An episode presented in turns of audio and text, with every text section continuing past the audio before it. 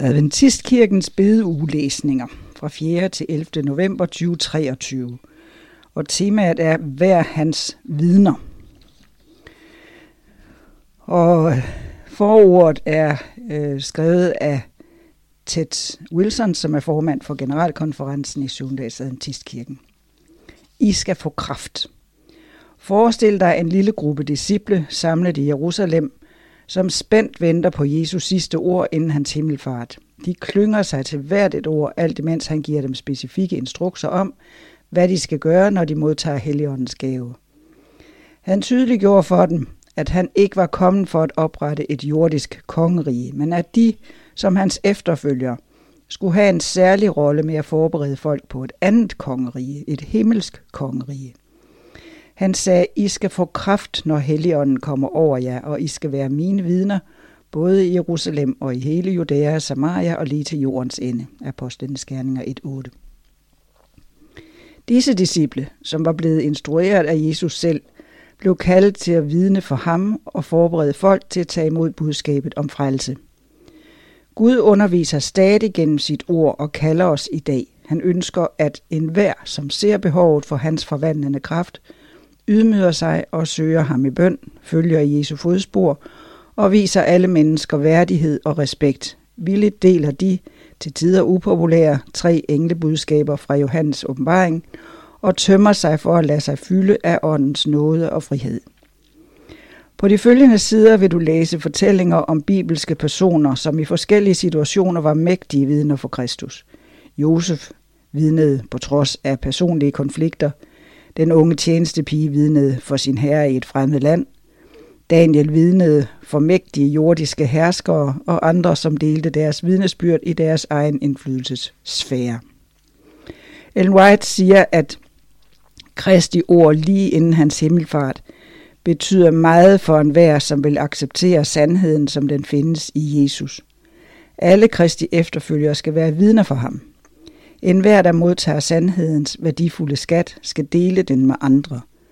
Vil du gerne være et vidne for Jesus? Jeg vil gerne invitere dig til i løbet af denne bedeuge at bruge nogle øjeblikke på at bede Gud om at vejlede dig til at være et trofast vidne. Bed ham om at vejlede dig i, hvad han vil have dig til at gøre for at dele hans kærlighed med andre. Maranatha. Og så er der kort om forfatteren. De fleste af bedeugelæsningerne er skrevet af Sarah Jane Burton. Hun er uafhængig stipendiat og freelance-skribent fra Bering Springs, Michigan, USA. Hun bor der sammen med sin mand og deres 2 børn. Hun nyder at rejse, læse, skrive poesi, at gå ture med familien og har en interesse for det gamle testamentes historie og kultur. Især hverdagslivet for datidens folk, og hvordan denne forståelse kan hjælpe os til bedre at kunne forstå Bibelens historie. Hun brænder inderligt for de bibelske fortællinger og deres evne til at kommunikere principper igennem tider og kulturer. Hendes største ønske er at udleve disse principper i sit eget liv, at udøve retfærdighed, elske nåde og vandre ydmygt med hendes Gud.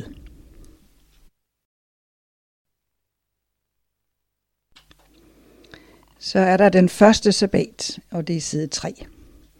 Og den hedder Abraham som vidne. Den fabelagtige by Ur lå i hjertet af oldtidens Mesopotamien langs bredderne af den vældige flod Eufrat. Byen var centrum i et mægtigt imperium, som tiltrak handlende fra alle oldtidens riger. Med sin travle havn ved den persiske golf var Ur en travl storby med butikker, snævre gader fyldt med vogne, drevet af kvæg, æselkaravaner og håndværkere, som lavede alt fra lædervarer til kostbare genstande. Landskabet omkring byen var spækket med geder og får og udbytterige landbrugsjord med prangende palmer fyldt med dadler. Kunstvandede marker gav byg, linser, løg og hvidløg. Horisonten var overskygget af en massiv ziggurat, en slags pyramide, som var opført til ære for månens gud Nana-Sind. Den var over 25 meter høj, og dens fundament målte 45 gange 64 meter. Zigguraten havde 3 platforme i hver sin farve med en helligdom i sølv på toppen. Det var velkendt, at der foregik menneskeofringer på stedet. Byen og templet, som blev bygget kort efter oprøret ved Babelstårnet, var central for kulturens religionsstyrkelse. På trods af denne hedenske indflydelse kom et af Guds mest trofaste vidner fra denne oldtidsby, nemlig Abraham. Ellen White skrev, afguderiet lokkede ham fra alle sider, men forgæves. Trofast blandt de troløse og uberørt af det almindelige frafald, vedblev han at tilbede den sande Gud. Hvordan kunne det lade sig gøre, når selv hans egen far, Tara, dyrkede andre guder? En mulighed er, at Abraham, som blev født ca. 350 år efter syndfloden, lærte om himlens sande Gud fra sin tip-tip-tip-oldefar, Eber, som var oldebarn af Sem, Noahs søn. Mens de fleste generationer af Abrahams forfædre var døde, levede Eber i 464 år, og mindst 100 af disse år var efter Abrahams fødsel. Det er meget sandsynligt, at Eber delte Guds sandhed med sin unge efterkommer. Uanset hvordan han lærte om Gud, så ved vi, at i tro adlød Abraham kald til at bryde op og drage til et sted, som han skulle få i eje, og han drog afsted uden at vide, hvor han kom hen. Hebræerne 11:8. Abraham forlod det rigeste og mest civiliserede sted på jorden, men han var villig til at være et vidne for Gud, hvor han end blev kaldet til at drage hen. Lad os for et øjeblik reflektere over, hvordan denne store patriark var et vidne. Et vidne for sin familie. Efter et kort ophold i Karan, hvor hans far døde, tog Abraham sin kone Sarai og sin brors søn Lot, og al den rigdom, de havde samlet, og alle de folk, de havde skaffet sig i Karan, og begav sig på vej mod Kanaan. Det står i 1. Mose 12:5. Abraham slog sit telt op nær Sikhem, og det første han gjorde var at bygge et alter for Herren i vers 7.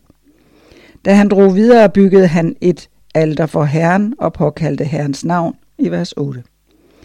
Abraham opfordrede til fælles tilbedelse som familie og inviterede derfor alle i lejren til både morgen- og aftenofringerne. Når han drog videre til et nyt sted, stod alteret tilbage som et tavst vidne for alle, som kom forbi. Samtidig med, at Abraham udviste den største omhu for at udelukke enhver form for falsk religion, kendte samfundet ham som en venlig, høflig og retfærdig mand, som alle respekterede. Og så et vidne for det omgivende samfund. Abraham var fredselsker.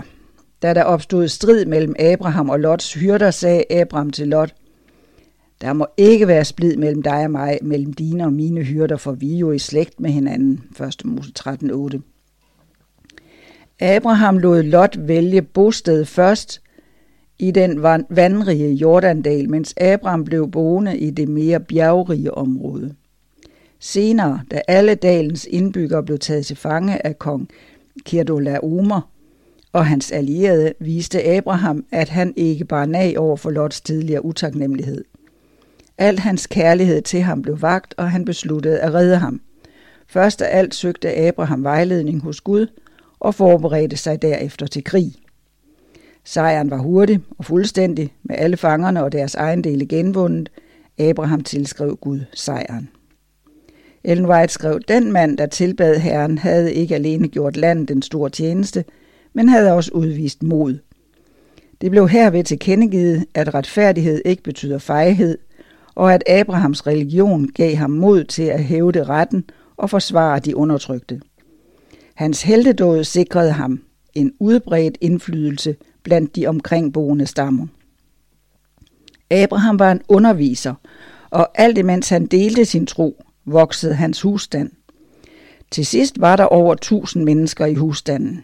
De, der ved hans undervisning blev ledet til at tilbede den eneste Gud, fandt et hjem i hans lejr, og her modtog de en undervisning, der ville berede dem til at være repræsentanter for den sande tro.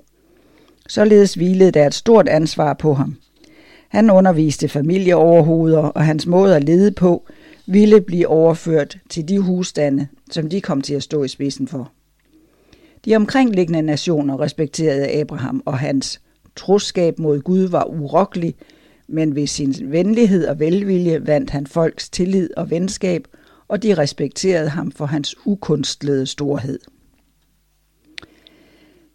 Et vidne foran Gud og de ikke faldne skabninger. Abraham ærede Gud, og Gud viste ham ære ved at tale direkte til ham og åbenbare sine hensigter. Ikke desto mindre var Abraham et menneske, og skriften omtaler mindst 3 gange, hvor hans tro vaklede. For det første, da han løj om sin kone over for farao i 1. Mose 12, 10-20. For det andet, da han tog Hagar som sin kone for at få en søn, 1. Mose 16, 1-4. Og for det tredje, da han løj over for kong Abimelech om Sara og undlod at fortælle, at Sara var hans kone, 1. Mose 20. Disse tilfælde viser faren ved, for det første at gå steder, hvor Gud ikke har kaldt os til at gå, og for det andet at lytte til dem, som måske prøver på at hjælpe, men som faktisk ikke hjælper, hvis de ikke er i overensstemmelse med, hvad Gud har sagt. Ellen White påpeger, at Gud havde kaldt Abraham til at være de troendes fader, og hans liv skulle være et eksempel for efterfølgende slægter. Men hans tro havde ikke været fuldkommen. For at han kunne nå det højeste mål, satte Gud ham på en ny prøve. Den største noget menneske har gennemgået. Gud befalede ham, tag Isak, din eneste søn, ham du elsker, og begiv dig til Morialandet. Der skal du bringe ham som brandoffer på det bjerg, jeg giver dig besked om. 1. Mose 22:2. Abraham kendte til hedningernes rituelle menneskeofringer, men også at himlens Gud ikke anerkendte det. Befalingen gav ingen mening. Hvorfor ville Gud bede ham om at ofre løftets søn?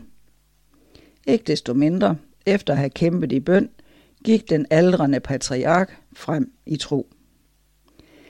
Abraham var et menneske.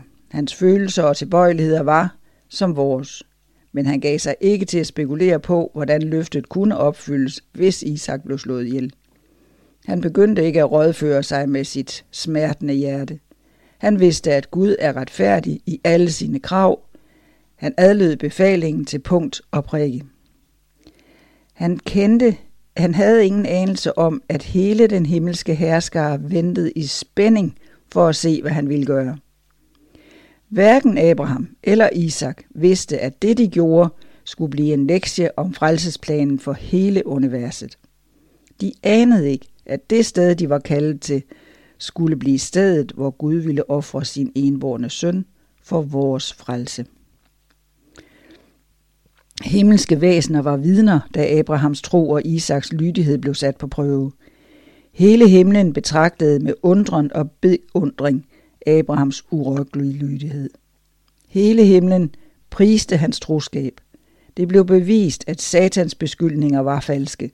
Guds pagt, som blev bekræftet over for Abraham med en ed, mens andre verdeners fornuftsvæsener var vidner, fastslog, at lydighed ville blive belønnet.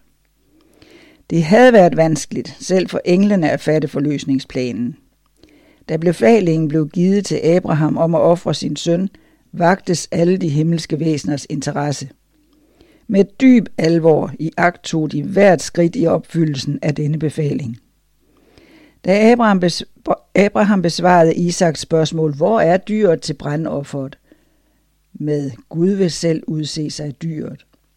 Og da farens hånd blev holdt tilbage, da han var ved at dræbe sin søn, og da vædderen, som Gud havde skaffet til veje, blev ofret i Isaks sted, der kastede deres lys over forløsningens Gud.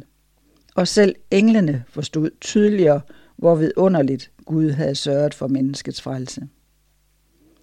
Vores vidne i dag. Abrahams trosliv, lydighed og tjenestegerning er et vigtigt eksempel for os i dag om det at være et vidne. Den stille indflydelse på hans daglige liv, hans urokkelige integritet, gavmildhed, høflighed og underfulde karakter viste for alle, at han var forbundet med himlen. Han var i stand til at se ud over det, som er synligt, og forstod evangeliets realiteter. Abraham troede Gud, og det blev regnet ham til retfærdighed. Romerne 5:4-3. Og den her læsning er af Ted Wilson, som er formand for generalkonferencen i 7. dags Adventistkirken. Yderligere artikler og kommentarer fra formandens kontor er til rådighed på Twitter, @ pastor Ted Wilson, og på Facebook, @ pastor Ted Wilson.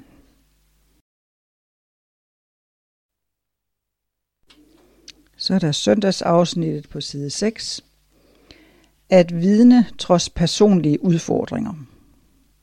Man kan ikke vente på, at livet ikke længere er svært, før man beslutter sig for at være lykkelig.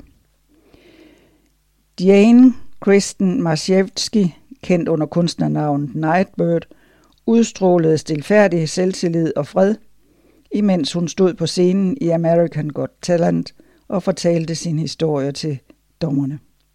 Hun var sanger og sangskriver, 30 år gammel, og den kræft, som hun havde kæmpet imod i flere år, havde spredt sig.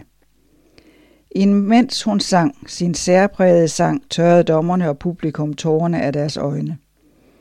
Da dommerne gav udtryk for deres dybe respekt for hendes positive indstilling, sagde hun enkelt: "Man kan ikke vente på, at livet ikke længere er svært, før man beslutter sig for at være lykkelig."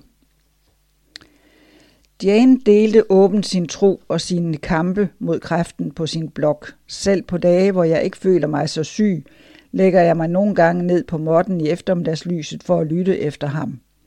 Jeg ved, det lyder skørt, og jeg kan ikke rigtig forklare det, men Gud er der, selv nu. Jeg har hørt det sagt, at nogle folk ikke kan se Gud, fordi de ikke vil kigge dybt nok, og det er sandt. Hvis du ikke kan se ham, så kig dybere ned.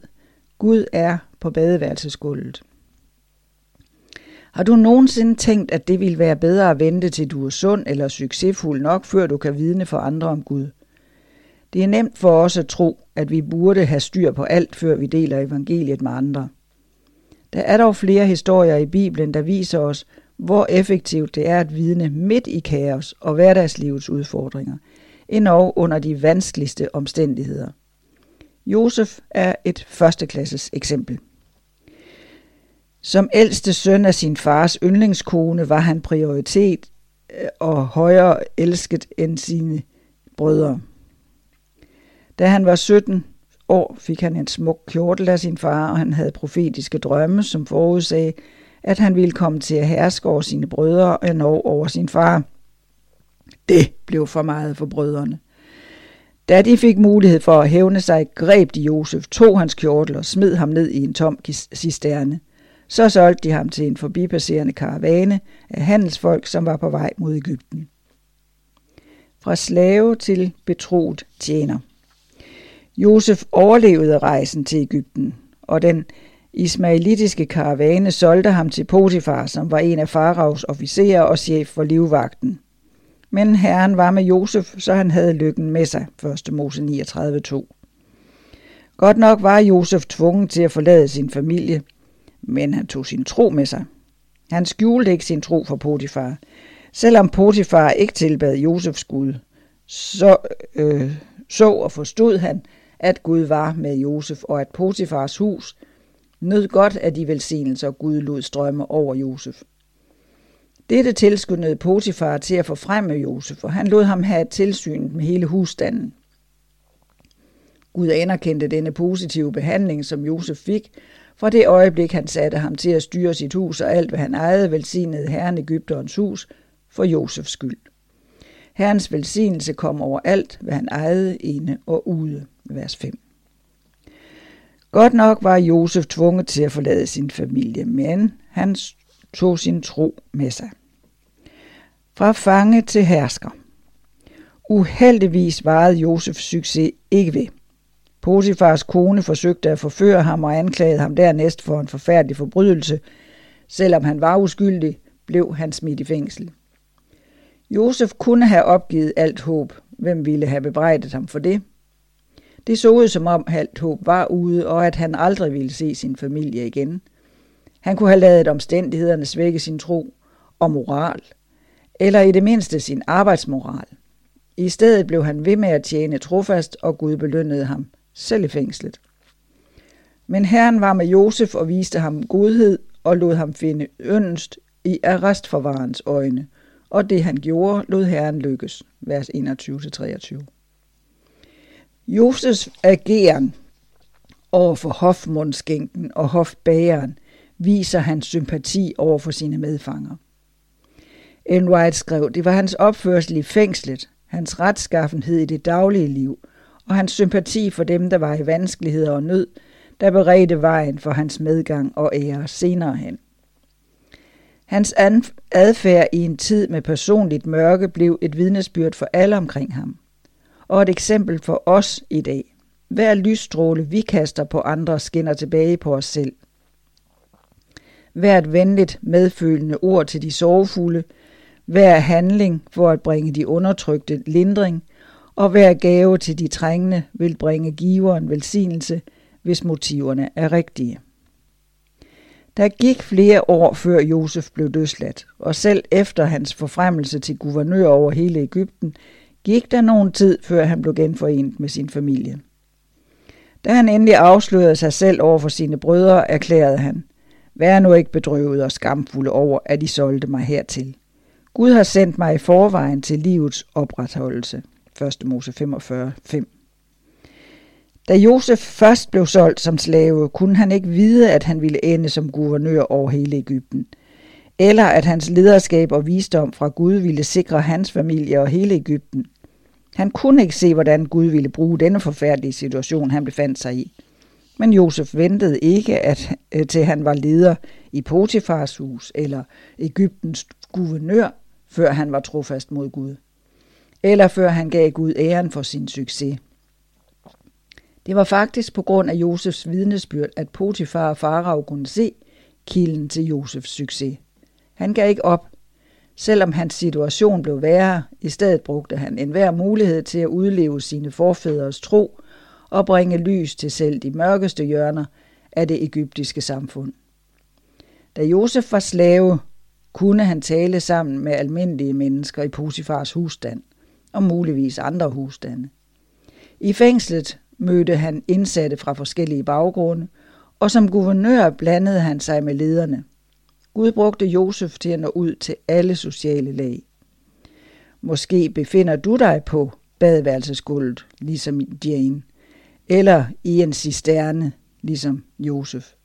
Måske spekulerer du over, hvordan du kunne være et vidne i en tid med personligt mørke og smerte.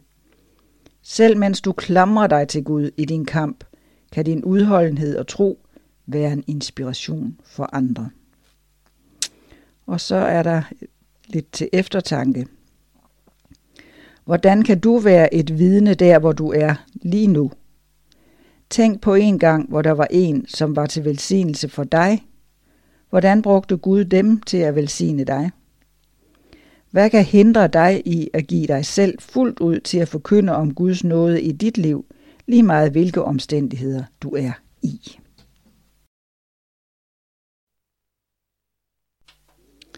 Mandagsafsnittet, side 8. Sandt og falsk vidnesbyrd. Der findes folk overalt omkring os, som er nedbrudte på krop og ånd, og som behøver den helbredelse, som alene Kristus kan tilbyde. Lige siden vores datter var gammel nok til at forstå den enkle opgave at rydde legesager op, har vi opmuntret hende til at rydde op på sit værelse og legeområde. Vi hjælper hende selvfølgelig, og som hun er vokset, har hun lært at redde sin seng selv, lægge sit tøj på plads. En gang imellem har vi belønnet hende for at hjælpe os med andre huslige ting, som for eksempel at lægge vasketøj sammen, eller andre opgaver, vi normalt ikke ville forvente af hende. En dag kom hun hen til os strålende og forventningsfuld og bad om en belønning, fordi hun havde samlet noget af sit legetøj op. Vi forklarede hende, at vi var glade for, at hun havde gjort sådan et godt stykke arbejde, men at hendes legetøj jo var hendes eget ansvar. Belønningen var, at hun havde gjort et godt stykke arbejde. Når du udfører et stykke arbejde, forventer du så en belønning. Det gør du sikkert ikke, selvom det er dejligt at blive anerkendt for sit arbejde. Hvad så, om du deler dit vidnesbyrd med andre, forventer du da en belønning fra Gud? 2. Kongebog 5. kapitel fortæller beretningen om to forskellige slags vidner. Dem, som fortæller andre om Gud uden at forvente en belønning, og dem, som mener, at de fortjener at blive belønnet for deres anstrengelser. Et barns vidnesbyrd. Historien begynder med et barns vidnesbyrd. En lille pige, som er blevet bortført fra Israel for at blive tjenestepige i Naamans hjem. Vi kender ikke hendes navn, men hendes ord førte til en række begivenheder, som førte til en syrisk hærførers omvendelse. Vi får at vide, at Naaman var en mægtig syrisk hærfører. Gud havde brugt ham til at give sejr til Syrien, men Naaman var spedalsk. I stedet for at forsøge at hævne sig mod hærføreren, som enten personligt havde taget hende til fange eller havde ledt an i det togt, som førte til hendes tilfangetagelse, så havde den lille pige medlidenhed med den sygdomsramte mand. Hun sagde til sin frue, "Gid min herre kunne komme til profeten i Samaria. Han skulle nok befri ham for hans spedalskhed." 2. Konger 5:3. Nationerne Israel og Judæa havde stort set fejlet med det formål, som Gud havde tiltænkt Abrahams efterkommere. "I dig skal alle jordens slægter velsignes." 1. Mose 12:3. I stedet for at være forbilleder på kærlighed til Gud og kærlighed til deres naboer, havde de taget de omkringliggende nationers hedenske ritualer til sig og undertrykt og udnyttet deres eget folk. Dog var der nogen, som holdt fast ved deres tro. De fortsatte med at vidne for deres medisraelitter, og da de blev ført i eksil, blev de en velsignelse for de fremmede hjem og hof, hvor de tjente. Ellen White skrev, den hebraiske piges forældre kendte ikke hendes fremtid, da de underviste hende om Gud. Men de røgtede deres ansvar med troskab, og i den syriske hærførers hjem vidnede deres barn om den Gud, som hun havde lært at ære. Et falsk vidne. Naaman tog pigens ord alvorligt og rejste til Samaria for at søge helbredelse. Da han kom til Elisas hus, forventede han en mirakuløs opvisning af profeten, men i stedet blev han sendt ned til Jordanfloden for at bade. Selvom han først reagerede med vrede over Elisas befaling, adlød han alligevel og blev helbredt. Han vendte tilbage til Elisas hus som en rask mand og tilbød Elisa gaver som tegn på sin taknemmelighed. Profeten ville ikke tage imod gaverne og sendte ham hjem. Elisas tjener Gehazi var forarvet over, at profeten ikke havde taget mod gaverne. "Min herre har ladet denne aramæer Naaman slippe billigt ved ikke at tage imod det, han havde bragt med. Så sandt herren lever, jeg løber efter ham og får noget af ham." 2. Konger 5:20. Af ren og skær grådighed fik Gehazi den tanke, at hvis Elisa ikke ville tage imod det, som han var berettiget til, så ville Gehazi i det mindste tage noget af belønningen. Naaman havde set et vidnesbyrd fra en ung israelitisk pige, et sandt vidnesbyrd baseret på hendes tro på Gud og hendes empati over for en syg mand. Nu så han et andet vidnesbyrd, et falsk vidnesbyrd fra Gehazi, som løj for at tilrane sig rigdom. Gehazi sagde, at Elisa havde sendt ham for at tage imod nogle gaver, en talent sølv og 2 sæt festklæder til 2 unge profeter. Naaman var ivrig efter at vise sin taknemmelighed, så han opfordrede Gehazi til at tage dobbelt så meget sølv, som han bad om. Da Gehazi kom tilbage, udspurgte Elisa ham, og endnu en gang løj Gehazi. Elisa vidste dog, hvad der var sket. "Var jeg ikke med i ånden, da en mand forlod sin vogn og gik dig i møde? Nu, da du har fået sølv, vil du nok bruge det til at skaffe dig klæder. Oliventræ, vingårdens frugt, eller vingård, får og okser og trælle og trælkvinder." Vers 26. Et mirakel, som Gud havde udført, skulle ikke belønnes med gaver. Elisa var ikke ansvarlig for miraklet, men det var Gud. At tage imod gaven sendte et forkert budskab om Gud, som havde helbredt Naaman, af barmhjertighed. Som et resultat af denne synd blev Gehazi spedalsk. Vi ved ikke, hvad der blev af den lille tjenestepige, men hendes medfølende ord og sandheden bragte helbredelse og tro til Naamans hus. I kontrast hertil begærede Gehazi materielle goder, som om det var ham, der på en måde var ansvarlig for Guds mirakel. Hans falske vidnesbyrd pådrog ham den selvsamme sygdom, som Naaman var blevet helbredt for. Det er legitimt og nødvendigt, at præster, bibelarbejdere og alle, som arbejder for kirken, at få løn for deres arbejde. Vi skal dog ikke forvente materielle goder for at vidne om ham, som betalte den ultimative pris. Der findes folk overalt omkring os, som er nedbrudte på krop og ånd, og som behøver den helbredelse, som alene Kristus kan tilbyde. Vores vidnesbyrd kan måske føre til, at nogen beslutter sig for at følge Kristus. Måske bliver vores bønner besvaret med mirakler, men vi skal jo altid huske på, at vores belønning for at aflægge vidnesbyrd om Guds nåde og kærlighed findes i himlen. Herlighed og ære tilhører Gud alene. Og så er der til eftertanke, hvad vil det sige at være et sandt vidne? Hvem er vi kaldet til at vidne for? Hvilken belønning får vi for at forkynde om Guds kærlighed?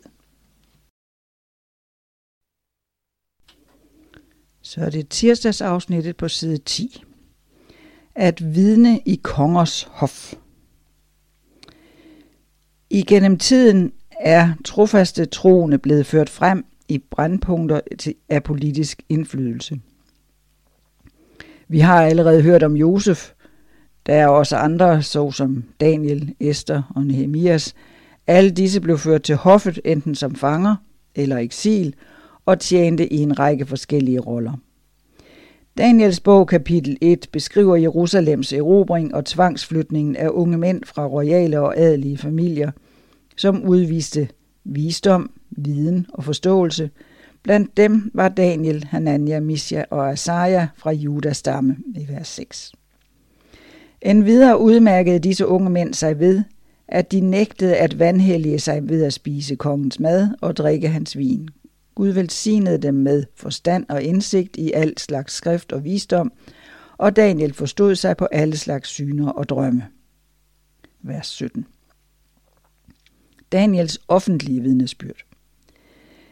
Det bliver tidligt klart, at Daniel ville spille en vigtig rolle i den babyloniske regering. Hans unikke kald som profet placerede ham i en privilegeret og farlig position.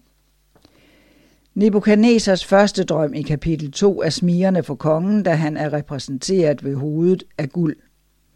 Dog var hans anden drøm en direkte fordømmelse af kongens stolthed, som slog fast, at Gud var verdens sande hersker.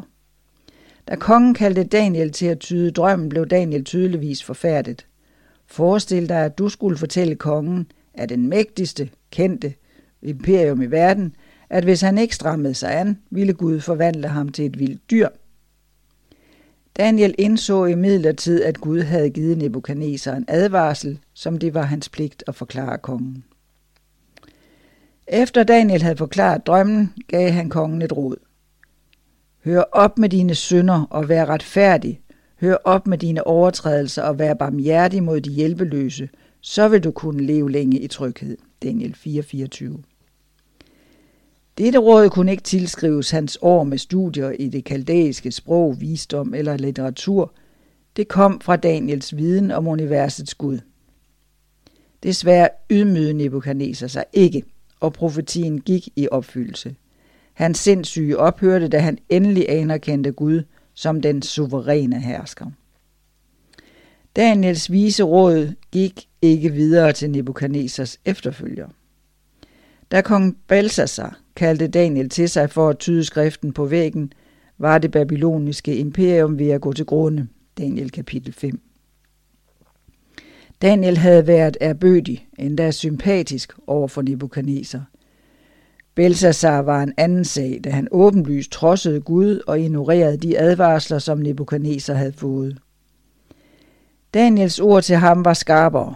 Men du, hans søn Belsasar, har ikke ydmyget dit hjerte, selvom du vidste alt dette. Du har opbøjet dig over for himlens herre. Vers 22 og 23. Den nat faldt byen Babylon, og med den Belsasar, som det var blevet forudsagt i Nebukadnesars drøm om den mægtige statue, indtog et nyt kongerige Babylons plads, det medopersiske rige. Daniel var trofast over for kongernes konge, og den lov, han fulgte, var mere bindende end noget anden lov, noget menneske kunne udtænke. Så er der Daniels private vidnesbyrd. Mederen, kong Darius, satte Daniel til at være en af de øverste i landet. Han blev en af de 3 rigsrådere, som stod over satraperne i landet. Der gives følgende beskrivelse. Daniel udmærkede sig frem for de andre rigsråder og satraperne, fordi han havde en fremragende ånd. Daniel 6:4. Daniels kolleger, som søgte at finde noget i Daniels opførsel eller tjeneste, de kunne anklage ham for, fandt ikke noget. Han var pålidelig, og der fandtes ikke nogen som helst forsømmelighed eller fejl hos ham, i vers 5. Den eneste måde, de kunne anklage ham for tjenesteforseelse, var ved at udforme en lov, som de vidste, at Daniel ikke ville kunne overholde. De gik til kongen og foreslog, den, der i de næste 30 dage beder til andre end dig, konge, hvad enten det er til en gud eller til et menneske, skal kastes i løvekuglen. Vers 8. Da Daniel hørte, at kongen havde skrevet under på det nye dekret, gik han tilbage til sit hus. Han var ikke en ung mand længere, og havde oplevet korrumperende magthavere og embedsmænd. Han kendte til imperiers grusomheder og skæbnen for dem, der ikke adlød kongerne. Han kunne have sagt, jeg er for gammel til det her, og enkelt lukket vinduerne, mens han bad. Det var jo hans private anliggender. Men Daniel var trofast over for kongernes konge, og den lov, han fulgte, var mere bindende end nogen anden lov, noget menneske kunne udtænke. Med vinduerne åbne mod Jerusalem knælede Daniel og bad 3 gange om dagen. Måske så han, at de sammensvorne overvågede ham i glad forventning om deres triumf over deres politiske rival. På trods af kongens forsøg på at redde Daniel fra dekretets straf, blev Daniel smidt i løvekuglen. Daniels trofasthed havde allerede været et sandt vidnesbyrd over for det royale hof, men hans befrielse fra løvekuglen viste selv hans fjender, at den Gud, som han tjente, var den højeste Gud, og at hans succes og overlevelse skyldtes Guds velsignelse og indgriben. Daniel tjente kongen oprigtigt, men han tjente Gud endnu bedre. Ligesom Nebukadnesar var blevet benovet og gjort ydmyg af Guds åbenbaring gennem Daniel, skrev kong Darius efter Daniels udfrielse et dekret, at alle folk skulle frygte Gud, for han er den levende Gud, han forbliver i evighed, hans kongerige kan ikke gå til grunde, hans herredømme er uden ende. Vers 27. Carlos Elias Mora skriver, Gud brugte fangenskabet til at bringe et kraftfuldt vidnesbyrd i front i de babyloniske og medopersiske nationer. Guds folks nederlag, der førte til Daniel og hans venners eksil, var ikke en hindring for, at Gud kunne åbenbare sin karakter over for nationerne. Daniel delte sit vidnesbyrd, både sit private og offentlige liv, i de højeste lag af de kongelige paladser. Han blev ikke korrumperet af grådighed eller et ønske om magt. Hans politiske succes kom af Helligåndens arbejde i hans liv og den trofaste tjeneste, som fulgte deraf. Han var en profet for de ikke-troende og bragte Guds ord til det selvsamme imperium, som havde besejret og ødelagt hans hjemland, by og tempel. Daniel udvandede ikke Guds barske sandheder over for Nebukadnesar og Belsazar, og forsøgte heller ikke at undslippe straffen for en lov, han ikke kunne overholde. Han vidnede trofast om en højere magt og mindede disse menneskelige herskere om, at der i himlen herskede en konge over alle konger, hvis lov er retfærdig, nådig og fuld af kærlighed.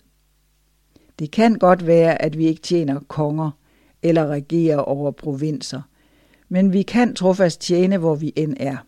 Vi kan dele vidnesbyrd om Guds forvandlende kraft og om den åbenbaring, som findes i hans ord. Der kan komme tider, hvor vi er kaldet til at dele vores vidnesbyrd for dem, der sidder på magten, om Guds højere lov. Det er dog mere sandsynligt, at vores vidnesbyrd vil blive delt i ganske almindelige dagligdags handlinger og holdninger. Men om det er i det offentlige eller i det private, så lad os forblive trofaste. Og så er der til eftertanke, hvordan kan du dele dit vidnesbyrd på din arbejdsplads? Hvordan bør en kristen agere i forhold til en lov, som går imod Guds ord?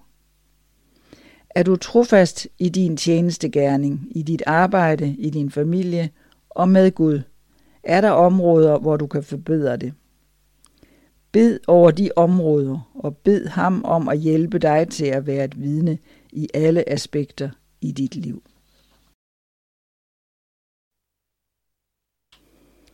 onsdag på side 12. Uventede vidner.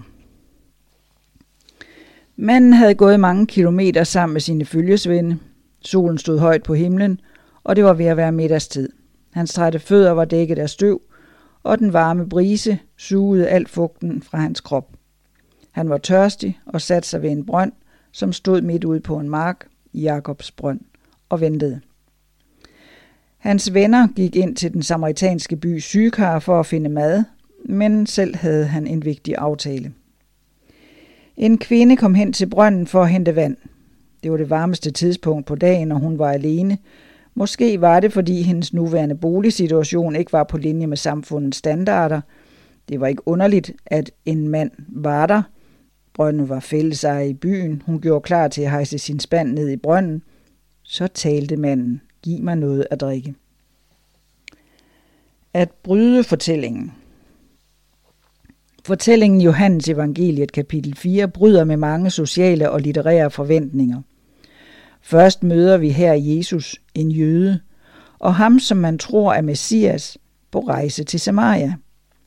Baggrunden er afgørende, og derfor bliver Samaria eller samaritansk nævnt 6 gange i blot 6 vers, vers 4-9. Efter israelsk eksil blandede de tilbageblevende i Samaria-regionen sig med ikke-israelitter, som var blevet deporteret dertil. De giftede sig med hinanden, og deres religion blev blandet. De afviste alle profetiske visdomsskrifter, bortset fra de 5 mosebøger, og de tilbad i et tempel, som de byggede på Garisimsbjerget. Splittelsen mellem jøderne og samaritanerne blev værre, da de tilbagevendende eksiljøder nægtede at lade samaritanerne deltage i genopbyggelsen af templet, Esra 4:2-3. Århundreder efter var jøder og samaritanere stadig voldsomt fjendtlige imod hinanden. Der var stadig jøder, som rejste gennem Samaria, når det var nødvendigt, men de strikse jøder tog en længere omvej, så de helt kunne undgå regionen. Det andet brud på den sociale konvention var, at Jesus talte til en samaritaner, og ikke til en hvilken som helst samaritaner, men en kvinde med flere ægtemænd bag sig og en nuværende elsker. Og for det tredje gør samtalen, Jesus har med kvinden, det tydeligt, at det ikke var en tilfældighed. Han ventede, ja, ligefrem opsøgte denne kvinde. Blandt alle mennesker var det netop hende, han åbenbarede, at han var Kristus. Samtalen begyndte med en enkelt anmodning: "Giv mig noget at drikke." Johannes 4:7. At det var en jøde, der talte til hende, var i sig selv nok til at chokere kvinden. Men denne mand bad hende endda om noget. Hun svarede ganske forbløffet: "Hvordan kan du, en jøde, bede mig, en samaritansk kvinde, om noget at drikke?" Vers 9.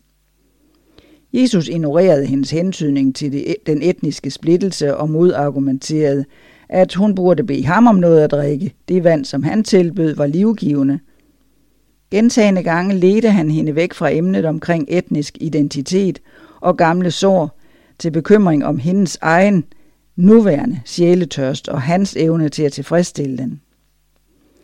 Da hun forstod oprigtigheden i hans mystiske tilbud og bad ham om dette vand, sagde han pludselig til hende, at hun burde hidkalde sin mand. Hendes svar var enkelt: hun havde ingen mand. Det var en ærlig udtalelse. Hun boede sammen med en, som ikke var hendes mand.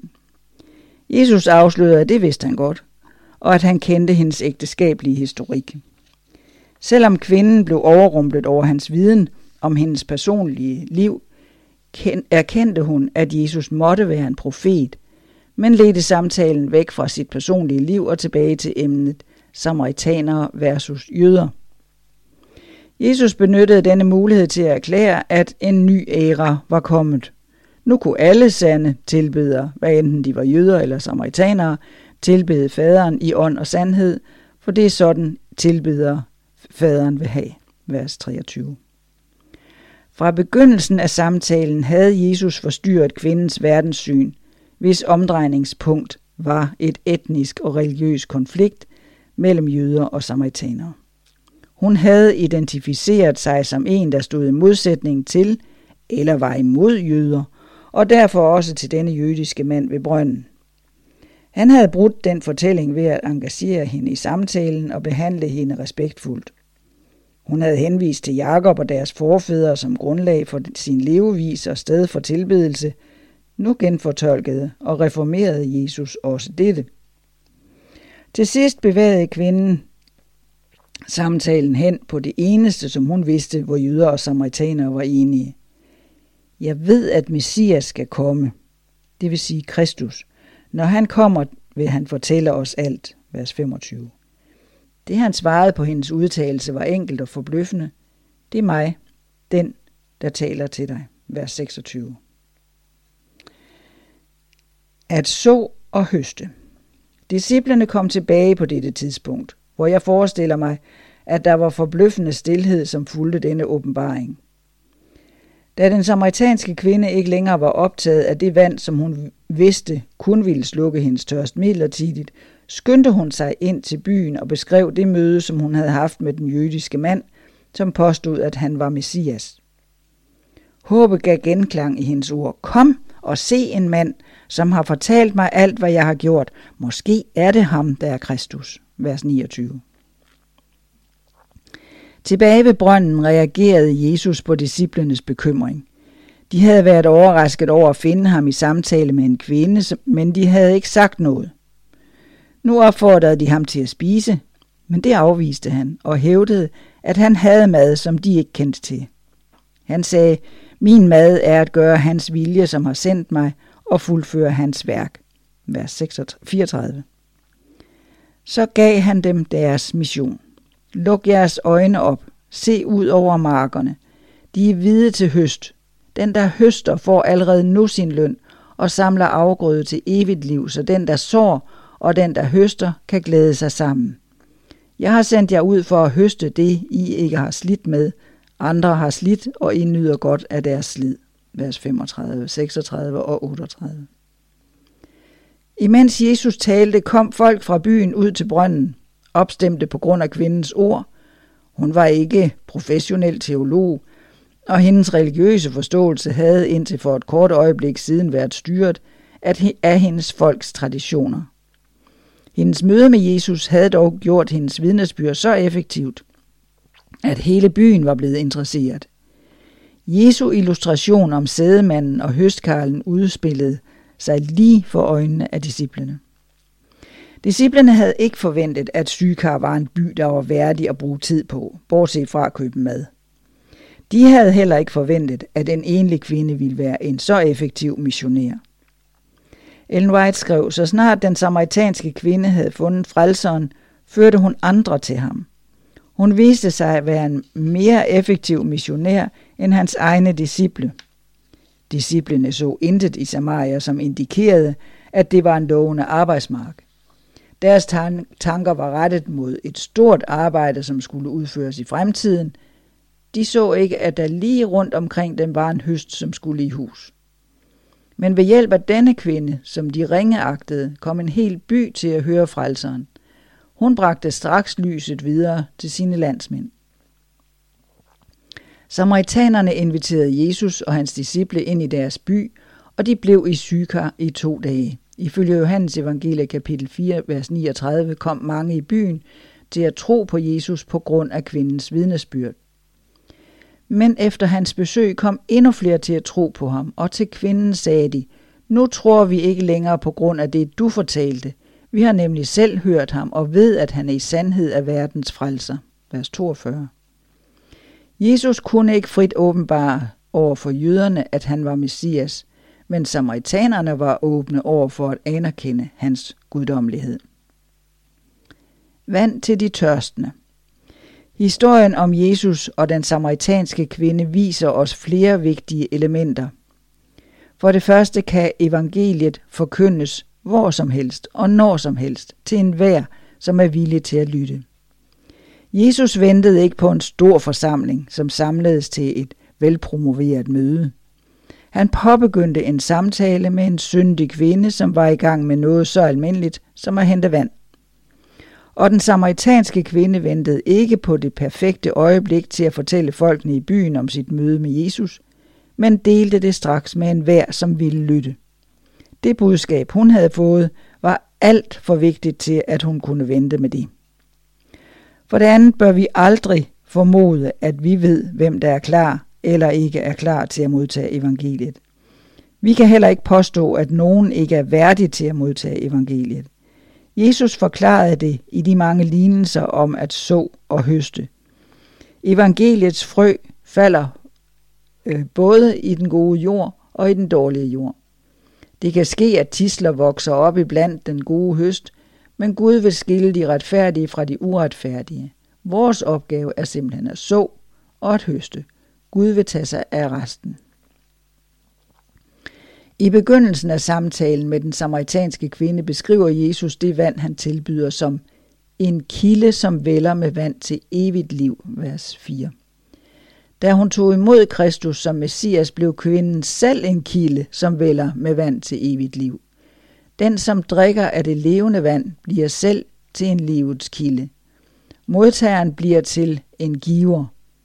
Kristi nåde i hjertet er som en kilde i ørkenen, der vælger frem for at forfriske alle, og får dem, der er ved at omkomme, til at hige efter at drikke af livets vand. Lad os tage imod gaven, det levende vand, som Jesus tilbyder os. Lad os dele det med alle, som vi møder. En hver samtale er en mulighed for at dele det vand. Vi kan ikke tilbageholde denne gave fra dem, som tørster. Og så er der til eftertanke. Hvilke idéer holder du fast i, som Gud måske forsøger at forstyrre eller forvandle? Har politiske eller etniske forskelle indflydelse på, hvem du vælger at samtale med? Har du drukket af det levende vand i dag?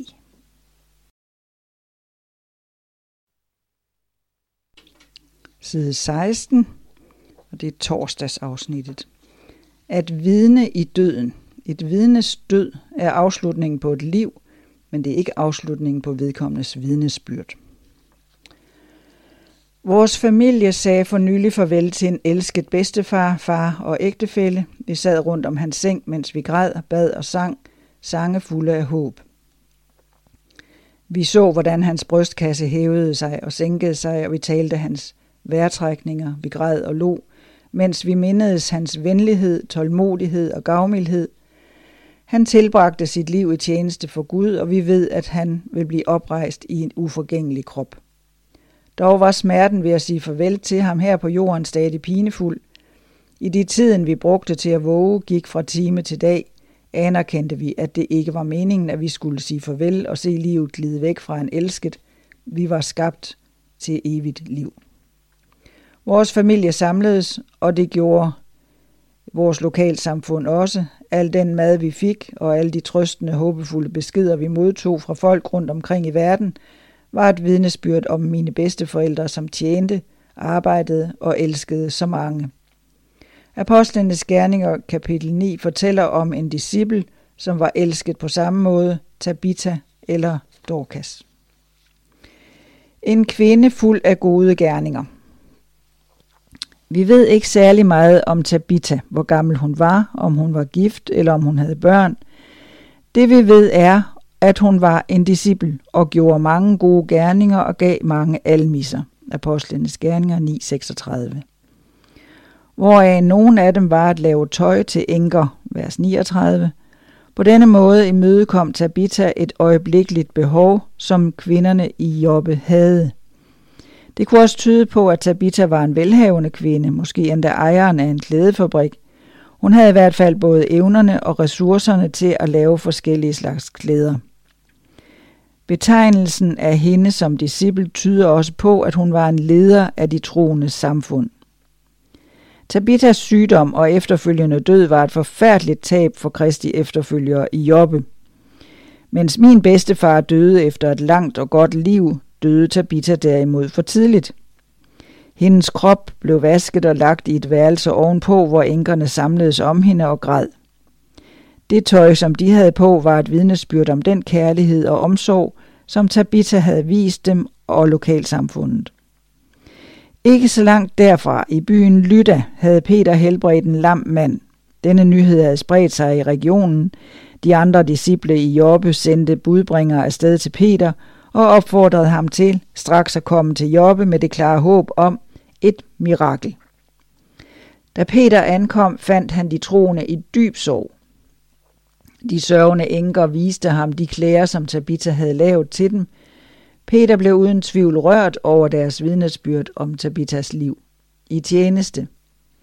Han sendte alle ud af rummet, og så bad han for hendes opstandelse. I tro vendte han sig mod den afdøde kvinde og sagde, Tabitha, stå op. Gud blæste livsånden tilbage i hende, og hun tog Peters hånd og rejste sig op. Forestil dig den glæde og begejstring, da han præsenterede hende i live for de andre troende. Som et resultat af hendes opstandelse kom mange i Joppe til at tro på Herren. Tabithas død, som var en forfærdelig og sørgelig tragedie, blev forvandlet til en triumf igennem hendes opstandelse. Sikkert vidnesbyrd at forkynde, at hun var død, men blev vækket til live igen. Død og udsættelse. Hvad med dem, som dør og forbliver døde? Har det ikke været utallige mænd og kvinder og børn, som har tjent Gud trofast, men som alligevel døde i deres bedste alder? Kampen mellem Gud og Satan har ført til mange ofre, hvad enten det er en tidlig død i livet eller efter mange års levetid. Sådan er krig. Jesu død og opstandelse giver os håb om et liv hinsides graven, når de, som er døde i Kristus, bliver oprejst for at leve sammen med ham. Romerne 6:8. Vi er dog endnu ikke immune over for sygdom og død. Vores legemer er stadig underlagt døden. Hvordan kan vi håndtere den fortsatte virkelighed om døden og det at skulle dø? Jeg har fundet en stor trøst i kendskabet til, at den trofast troendes død i sig selv er et vidnesbyrd. Ved slutningen af sit liv kunne min bedstefar ikke undersøge en patient, give bibelstudier, prædike eller bede højlydt. Hans vidnesbyrd bestod ikke i, hvad han kunne eller ikke kunne, men i, hvem han var. En mand, som var ven af Gud. På sit dødsleje var han omgivet af dem, som værnede om minderne om hans venlighed og trofasthed, meget ligesom enkerne, der omringede Tabitha. Selv da han lå for døden, modtog vi utallige beskeder, der gav ære til Gud for den kærlighed, han havde vist til så mange mennesker. Personalet på sygehuset blev rørt over den hengivenhed, som familiemedlemmer og venner viste ham, da de var omkring hans seng, tog sig af ham, sang sange eller læste højt fra Bibelen. Han havde vist os, hvordan vi bør elske og trøste andre, og det gjorde vi for ham i hans sidste dage, ligesom han havde gjort for så mange andre. Et vidnes død er afslutningen på et liv, men det er ikke afslutningen på vedkommendes vidnesbyrd. Hvad enten opstandelsen sker hurtigt efter døden, som med Tabitha, eller om det bliver udsat til Kristi genkomst, kan de, som er tilbage, fortsætte med at forkynde Guds budskab om sandhed, håb og kærlighed. Lad os vedligeholde eftermælet fra dem, som har brugt deres talenter og ressourcer til velsignelse for samfundet omkring dem. Må vi altid give æren til ham, som opretholder og sidder med os i vores sorg, og som en dag vil tørre hver tåre af vores øjne. Til eftertanke. Hvordan kan du bruge dine talenter og ressourcer til gavn for dit lokalsamfund? Hvis du døde i dag, hvad ville dit eftermæle så være? Hvordan kan en troendes død være et vidnesbyrd? Hvilket håb kan vi holde os til, når en vi holder af dør? Side 18, det er fredagsafsnittet. Sammen om at vidne. En hver bevægelse har brug for ledere, og nogle af de mest effektive ledere er par. James og Ellen White blev gift den 30. august 1846, og sammen blev de to af de mest indflydelsesrige ledere i den bevægelse, som senere blev til Syvendags Adventistkirken. De prædikede, underviste, korrigerede og rådgav på tværs af Nordamerika.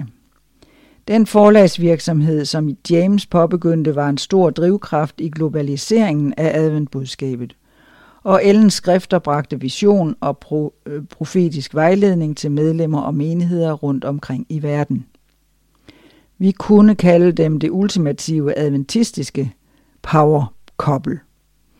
en pardannelse af to meget indflydelsesrige individer, som komplementerede og styrkede hinanden. Den tidlige kristne kirke havde også et power-couple, Aquila og Priscilla, som ligesom James og Ellen styrkede kirken alle steder, de kom. Et tidligt kristent power-couple. Vi møder første gang Aquila og Priscilla på Paulus' rejse fra Athen til Korinth i Apostlenes Gerninger kapitel 18. Korinth var et betydningsfuldt kulturelt, politisk og økonomisk centrum, og med de to havne, der sørgede for en tilstrømning af rejsende, var det et fremragende sted at dele evangeliet. Aquila og Priscilla var nyligt emigreret til Korinth. De var sammen med alle de andre jøder blevet tvunget til at forlade Rom ved Claudius' påbud. Påbuddet var sandsynligvis kommet som følge af konflikten om spredningen af Kristi budskab. Det ser ud til, at parret allerede var kristne, da Paulus ankom. De bad ham velkommen i deres hjem og virksomhed. Både Aquila og Priscilla var teltmagere, og trioen arbejdede tæt sammen, sandsynligvis i et værksted på stueetagen i deres hjem. De brugte muligvis værkstedet som en mulighed for at fortælle kunder om evangeliet, og måske således samledes små grupper af troende der også. Silas og Timotheus sluttede sig til Paulus i Korinth, og efter konflikten med jøderne blev missionsarbejdet udvidet til hedningerne. Det er sandsynligt, at Priscilla og Aquila også tog aktivt del i dette missionsarbejde. Senere rejste Paulus sammen med dem til Efesus og efterlod dem der, så de kunne evangelisere og etablere et trosfællesskab. Apostlenes Gerninger 18, 18 og 19. På denne måde fungerede de ligesom Barnabas, Silas og Timotheus, da de arbejdede sammen med Paulus som missionspartnere. I Efesus arbejdede parret sammen med andre troende og etablerede med tiden en menighed i deres hjem. 1. Korinther 16, 19. De kom i synagogen og hørte Apollos, en jøde fra Alexandria, tale om Jesus i Apostlenes Gerninger 18, 24-26. Priscilla og Aquila havde en grundigere og mere nøjagtig forståelse af evangeliet end Apollos, muligvis fordi de havde været kristne i længere tid, eller fordi deres teologiske forståelse var blevet styrket og udvidet i løbet af deres tid sammen med Paulus. De anerkendte de evner, som Gud havde velsignet Apollos med, så i stedet for at rette ham offentligt, tog de ham til side og forklarede ham Guds vej mere udførligt, vers 26. Deres gæstfrihed, takt og teologiske undervisning blev taget godt imod. Apollos tog til Akaia med den region, som Aquila og Priscilla havde været i, og fortsatte sin forkyndelse. På et tidspunkt rejste parret tilbage til Rom, og Paulus sender hilsner til dem i Romerbrevet kapitel 16, vers 3-4. Han roser dem som mine medarbejdere i Kristus Jesus. De har vovet pelsen for at redde mit liv, og ikke alene jeg, men også alle hedningermenighederne takker dem. Han sender også en hilsen til menigheden i deres hus, hvilket viser, at de fortsatte med at drive en husmenighed, uanset hvor de kom hen, ifølge vers 5. Denne korte, men kraftfulde hilsen antyder, at det jødiske ægtepar ikke kun havde fokuseret på side 18, det er fredagsafsnittet, sammen om at vidne. Enhver bevægelse har brug for ledere, og nogle af de mest effektive ledere er par. James og Ellen White blev gift den 30. august 1846, og sammen blev de to af de mest indflydelsesrige ledere i den bevægelse, som senere blev til Syvendags Adventistkirken. De prædikede, underviste, korrigerede og rådgav på tværs af Nordamerika. Den forlagsvirksomhed, som James påbegyndte, var en stor drivkraft i globaliseringen af adventbudskabet, og Ellens skrifter bragte vision og profetisk vejledning til medlemmer og menigheder rundt omkring i verden. Vi kunne kalde dem det ultimative adventistiske power couple. En pardannelse af to meget indflydelsesrige individer, som komplementerede og styrkede hinanden. Den tidlige kristne kirke havde også et power couple, Aquila og Priscilla, som ligesom James og Ellen styrkede kirken alle steder, de kom. Et tidligt kristent powerkoppel. Vi møder første gang Aquila og Priscilla på Paulus' rejse fra Athen til Korinth i Apostlenes Gerninger kapitel 18. Korinth var et betydningsfuldt kulturelt, politisk og økonomisk centrum, og med de to havne, der sørgede for en tilstrømning af rejsende, var det et fremragende sted at dele evangeliet. Aquila og Priscilla var nyligt emigreret til Korinth. De var sammen med alle de andre jøder blevet tvunget til at forlade Rom ved Claudius' påbud.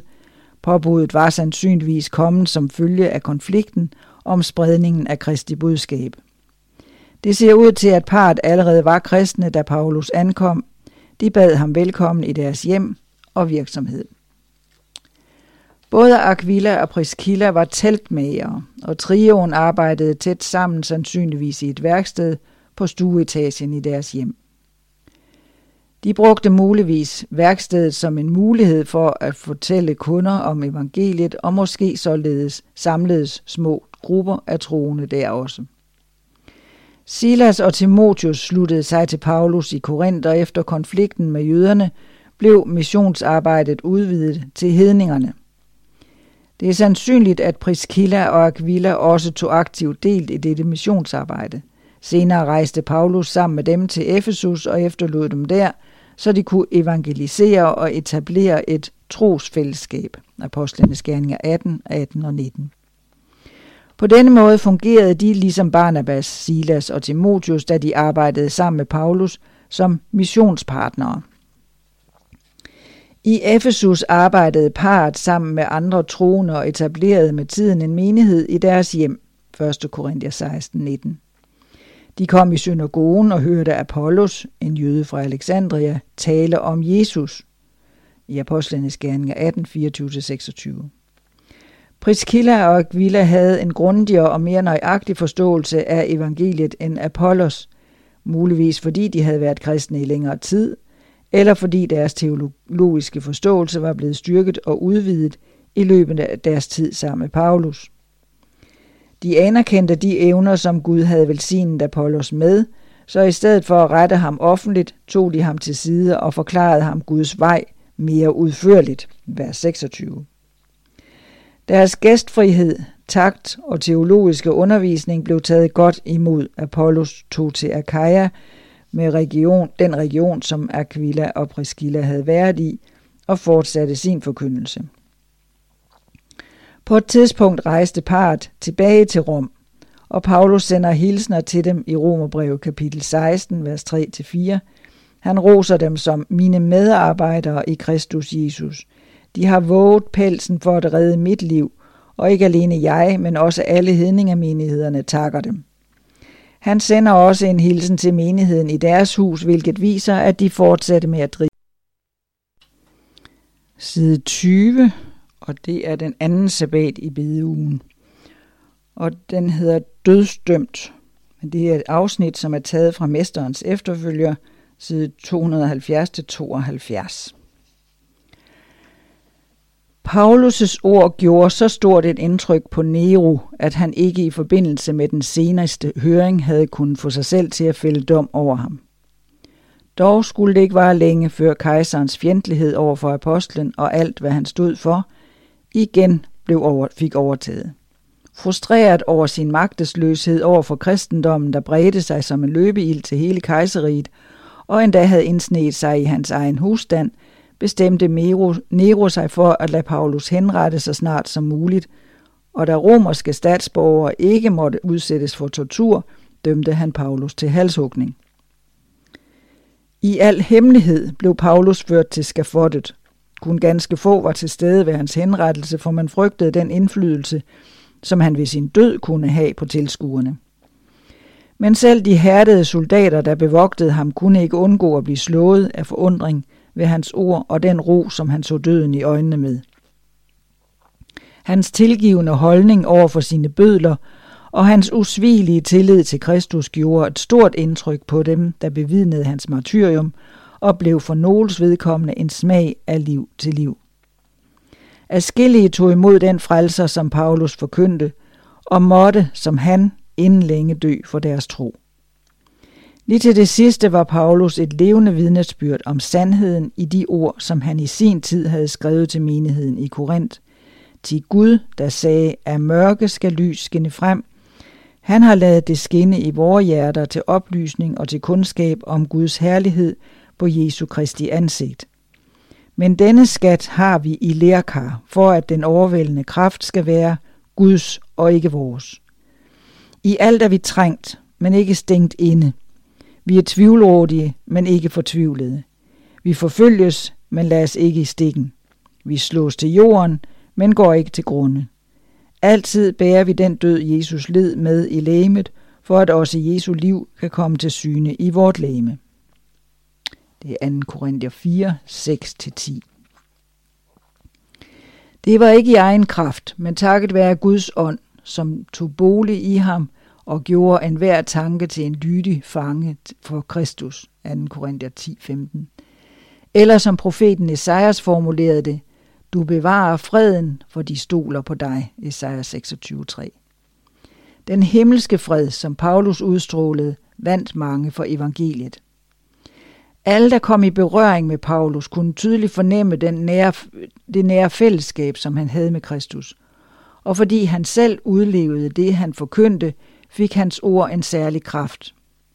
Det mest overbevisende forsvar for kristendommen er den utilsigtede og ofte helt ubevidste indflydelse, som et helligt liv har på omgivelserne. Argumenter, hvor overbevisende de end måtte være, virker langt fra altid efter hensigten, men eksemplets magt er vanskeligt at modstå. I sin omsorg for dem, som han efterlod sig, indsede Paulus dårligt sine egne lidelser. Nu måtte de kristne, uden hans støtte og vejledning, takle fordomme, had og forfølgelser, og de få kristne, som fulgte ham på vej, forsøgte han derfor at styrke og opmuntre ved at minde dem om Guds løfter til dem, der forfølges for retfærdighedens skyld. Han forsikrede dem om, at de roligt kunne regne med, at Gud ville holde, hvad han havde lovet sine hårdt prøvede og trofaste børn. I lidelse, nød og savn, og når fjendens angreb truede med at gøre det af med dem, skulle de stole på Guds trofasthed og gentage for sig selv, jeg ved, hvem jeg tror på, og jeg er vis på, at det står i hans magt at tage vare på den skat, der er betroet mig. 2. Timotheus 1:12. Inden længe, forsikrede han dem, vil modgang og lidelse høre fortiden til. Nattens mørke vil forsvinde, og morgengryets herlige lys bryde frem. Da Paulus gik i døden, var han opfyldt af glad forventning. Ikke den mindste smule uvished og frygt kunne spores hos ham. I det øjeblik, hvor bødlen svingede sværdet, ser Paulus hverken sværdet eller den jord, der snart skal modtage hans blod. Han ser ikke den rolige blå sommerhimmel, men retter blikket mod den evige Guds trone. Paulus ser for sig Jakobs himmelstige, Kristus selv, der forbinder jord og himmel og sætter dødelige mennesker i forbindelse med den evige Gud. Hans tro styrkes ved tanken om, at også patriarker og profeter før ham har sat deres lid til frelseren, den samme frelser, som har været hans styrke og trøst, og for hvem han nu ofrer sit liv. Disse hellige mænds vidnesbyrd forsikrer ham om, at Gud er trofast. Også apostlene, der med oprejst pande møder tidens religiøse snæversyn og hedenske overtro, og som ikke lader had, forfølgelser og dødstrusler afholde dem fra, ved lyset fra korset at lede mennesker ud af vantroens mørke labyrinter, er for Paulus levende vidnesbyrd om, at Jesus virkelig er Guds søn. Fra bål og torturkamre, fangehuller og huler hører han ekkoet af martyrernes sejrsråb. Han hører vidnesbyrdet fra dem, der trods nød og ulykke trofast fastholder, jeg ved, hvem jeg tror på. Med deres død forkynder de, at han, som de satte deres lid til, virkelig har magt til at frelse. Også Paulus' egen erfaring fortæller ham, at han er værdifuld i frelserens øjne. Kristus har jo ved sin død frikøbt ham, og ved sit blod renset ham fra synd. Frelseren har iklædt ham retfærdighed, og i bevidstheden om, at hans liv er skjult med Kristus i Gud, er Paulus ikke i tvivl om, at han, som overvandt døden, også er i stand til at bevare ham. I tankerne holder Paulus fast ved frelserens løfte. Jeg skal oprejse ham på den yderste dag. Johannes 6:40. Han sætter sin lid til, at hans elskede herre vender tilbage. I det bødlen sænker sit sværd, og dødens skygger samler sig om martyren, går hans sidste tanker til den morgen. Det mest overbevisende forsvar fra kristendommen er den utilsigtede og ofte helt ubevidste indflydelse, som et helligt liv har på omgivelserne. Den morgen, hvor livgiveren igen vil vække ham og byde ham velkommen i glædens hjem. Der er gået knap 20 århundreder siden den aldrende Paulus måtte lide martyrdøden for sin forkyndelse af Guds ord og Jesu vidnesbyrd af Åbenbaringen 1:2. Der var ingen til stede, som kunne sikre eftertiden et referat af Paulus' sidste timer. Men alligevel har vi i 2. Timotheusbrevet noget, som man roligt kan kalde apostlens sidste vidnesbyrd. Paulus' sejrsråb har lydt som en basun gennem århundreder og har indgydt tusinder nyt mod. Mit blod skal snart udgydes, og tiden er inde, da jeg skal bryde op. Jeg har stridt den gode strid, fuldført løbet og bevaret troen. Nu har jeg retfærdighedens sejrskrans i vente, som Herren, den retfærdige dommer, på den dag vil give mig, og ikke alene mig, men alle dem, som har glædet sig til hans tilsynekomst.